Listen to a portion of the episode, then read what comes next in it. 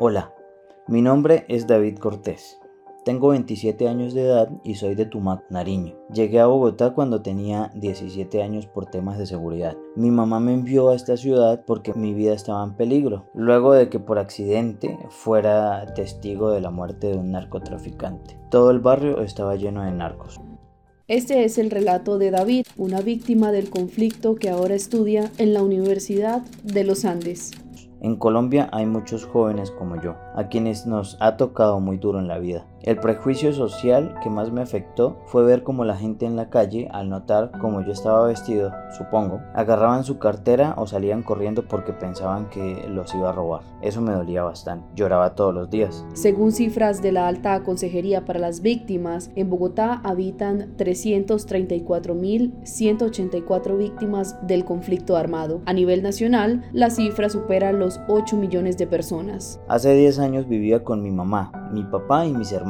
Me encantaba hacerme a la orilla del río Chagüí a pescar, pero el ambiente en Tumaco se puso muy complicado. Fui víctima de dos desplazamientos forzados y la vida me dio un giro. En Tumaco se encuentran todos los grupos armados al margen de la ley que operan en el país. Mientras estuve en el colegio, tuve que presenciar escenas desgarradoras. En dos ocasiones entraron al salón de clase a matar a dos de nuestros compañeros. También asesinaron a un chico de doce años. Miembros de la guerrilla lo ataron a un árbol delante de nosotros. David tuvo que dejar a su familia y a su pueblo para poder preservar su vida.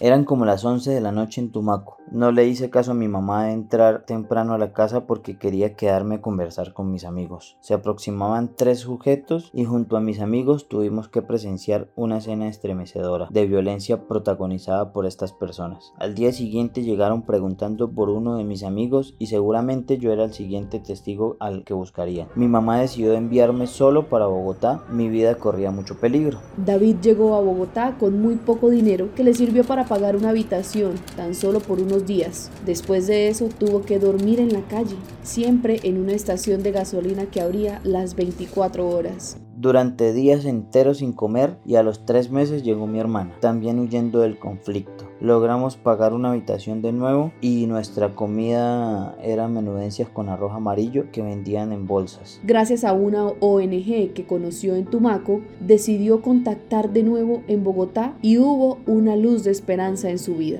El sueño de entrar a una universidad fue lo que me mantuvo en pie. Me presenté seis veces a la Universidad Nacional y no pasé. Mi sueño era entrar a estudiar. Sin embargo, gracias a la ayuda de las personas que encontré en el camino, pude estudiar Trabajo Social en el Colegio Mayor de Cundinamarca. Pude direccionarme y he participado en varios proyectos que defienden los derechos de los jóvenes afro en las universidades de Bogotá. Soy fundador de una organización que defiende los derechos de las víctimas del conflicto. David afirma que ahora ama Bogotá, que es una ciudad muy dura, pero que le dio también muchas oportunidades. Allí pudo dejar atrás su pasado y construir una nueva vida. Mi mensaje para los jóvenes que están viviendo una situación difícil es que si llegan a Bogotá, nunca desistan y siempre persistan. Si crees en tus sueños, encontrarás la luz.